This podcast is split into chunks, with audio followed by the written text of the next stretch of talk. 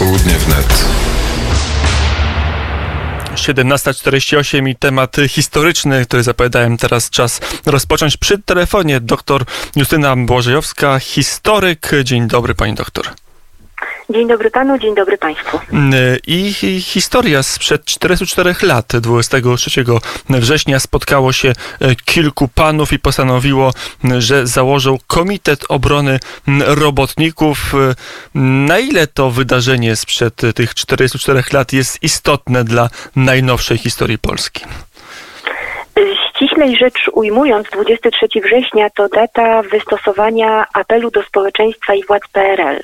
To był dokument, który informował o powołaniu Komitetu Obrony Robotników, ofiar represji w związku z wydarzeniami 25 czerwca 1976 roku. Tego dnia deklaracja założycielska została przesłana na ręce marszałka Sejmu wraz z listem przewodnim podpisanym przez Jerzego Andrzejewskiego. Jako ciekawostkę powiem może, że przesyłkę nadała na poczcie Marta Miklaszewska, czyli żona Jana Olszewskiego.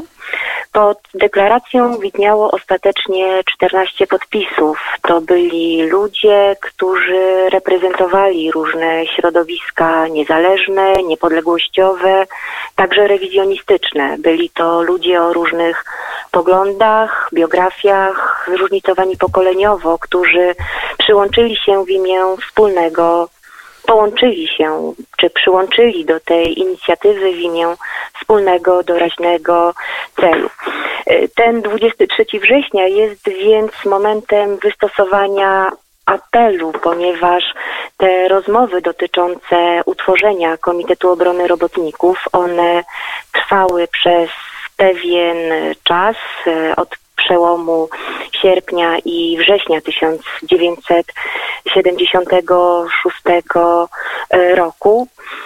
To powstanie Komitetu Obrony Robotników e, rodziło się w bólach. To wszystko nie przebiegało tak łatwo, jak mogłoby się to nam dzisiaj wydawać, a faktycznym... A jakie były te osie sporu? Bo spotkały się, przynajmniej tak mówiąc dość prosto, w prostym uogólnieniu spotkały się w tym komitecie założycielskim Koru i potem w latach jego działalności dwie dość czasami przeciwstawne nawet nurty w polskim życiu publicznym. Nurt niepodległościowy, chrześcijański, patriotyczny i nurt lewicowy, który powoli odrywał się od PZPR-u. W ogóle formuła Komitetu Obrony Robotników przewidywała, że będzie się on składał z osób cieszących się społecznym uznaniem, autorytetem, wobec których władza nie zdecyduje się raczej na represje. Komitet oznaczał zinstytucjonalizowanie opozycji i opowiedzenie się przeciwko władzy z otwartą przyłbicą. Dlatego panowało powszechne przekonanie, że wszystko skończy się długoletnim więzieniem. To grono 14 sygnatariuszy apelu do społeczeństwa, ono było dużo bardziej zróżnicowane. Skupiało z jednej dwóch najbardziej aktywnych uczestników, organizatorów akcji pomocy, to jest Piotra Naimskiego i Antoniego Macierewicza, skupiało przedstawicieli środowisk niepodległościowych, przedwojennych, niepodległościowych środowisk socjalistycznych. To była choćby osoba Antoniego Pajdaka czy Ludwika Kona. Był tam Jan Józef Lipski, był tam poeta Stanisław Barańczak, pisarz Jerzy Andrzejewski. Jednym słowem do koru weszli przede wszystkim ci, którzy nie obawiali się represji ze strony władzy. Natomiast jeśli chodzi o udział tak zwanej lewicy laickiej w i jego rolę, rolę tego środowiska w utworzeniu Komitetu Obrony Robotników i w jego dziejach, to jest ona w pewnej mierze zmistyfikowana. Rola Jacka Kuronia w tamtym czasie nie była szczególnie duża. Ja może tutaj tylko przypomnę, że w tamtym czasie od lipca 76 roku przebywał na przymusowych ćwiczeniach wojskowych. We wrześniu przyjechał jedynie na kilkudniową przepustkę i to, co mógł w tamtym momencie zrobić, to udzielić poparcia temu przedsięwzięciu i znaleźć się w gronie tych 14 sygnatariuszy. Z kolei Adam Michnik jeszcze w sierpniu 76 roku wyjechał na zachód i po prostu nie było go w tamtym momencie w Warszawie. Powtórzę tutaj może, że KOR skupiał przedstawicieli bardzo wielu środowisk niepodległościowych, niezależnych, e, także rewizjonistycznych i dopiero z czasem e, przez kolejne lata działalności komitetu środowisko rewizjonistyczne Lewicy Laickiej Jacka Kuronia i Adama Michnika zyskiwało przewagę nad innymi środowiskami, a zwłaszcza e, przewagę organizacyjną nad niepodległościowym środowiskiem harcerskim Antoniego Macierewicza i Piotra Naimskiego, którzy byli inicjatorami, organizatorami akcji pomocy latem 1976 roku i też pomysłowa pomysłodawcami y, założenia Komitetu Obrony Robotników. Też, żebyśmy mieli świadomość, jak istotna jest to data 23 września, y, 44 lata temu, roku 76. Y, na ile to było znaczące w historii ruchu oporu przeciwko komunizmowi w Polsce, co było tak bardzo wyjątkowego w korze, że warto o tej rocznicy pamiętać, warto o niej rozmawiać, warto do historii Komitetu Obrony Robotników wracać.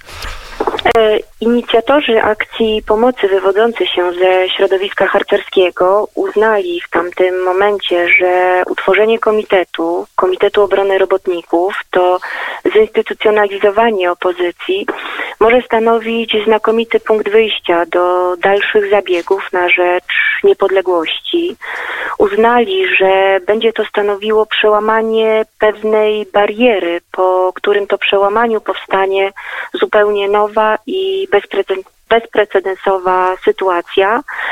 I tak w istocie było. Zresztą tutaj może posłużę się słowami Jana Olszewskiego, dla którego doniosły okazywał się już sam fakt podjęcia akcji pomocy dla represjonowanych. Jan Olszewski uznał, że był to dlatego zupełnie przełomowy moment, ponieważ oznaczał przejście ze zjawiska środowiskowo-marginalnego, to znaczy z tej opozycji intelektualno-inteligenckiej, która istniała od przełomu lat, y, czy może od lat 60., 70., y, na pierwszą próbę tworzenia masowego ruchu oporu, że to, co się stało, już się nie odstanie i to przełamanie różnych barier, y, bariery także bariery e, strachu przed e, ujawnianiem się, przed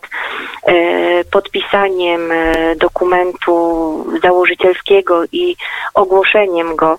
Także te następne bariery, które były w późniejszych latach przełamywane, jak choćby rozpoczęcie wydawania poza cenzurą komunikatów Komitetu Obrony Robotników, najpierw przepisywanych czasem drukowanych e, na powielaczach, że jest to coś, co spowoduje, że powrót do sytuacji e, sprzed 23 września, kiedy opozycja była, ale nie ujawniała się, nie była zorganizowana i jawnie nie demonstrowała e, utworzenia organizacji to po prostu okazało się już niemożliwe.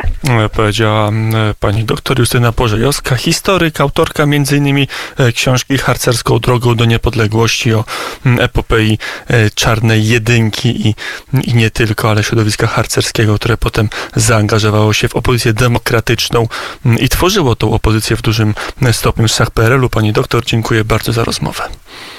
Dziękuję panu, dziękuję państwu. I do usłyszenia.